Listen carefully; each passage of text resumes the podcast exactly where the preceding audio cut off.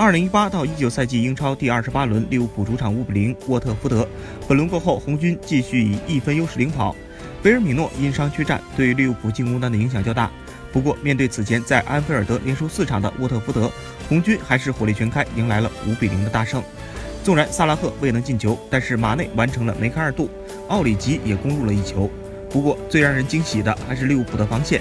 本场比赛，他们在进攻端疯狂输出，伤愈归来的阿诺德单场比赛送出三次助攻。通过本场比赛的大胜，利物浦暂时止住了此前连场平局的颓势，继续领跑积分榜。而且在曼城仅仅主场一球小胜西汉姆的情况下，利物浦已经把双方净胜球的差距缩小到了六个球。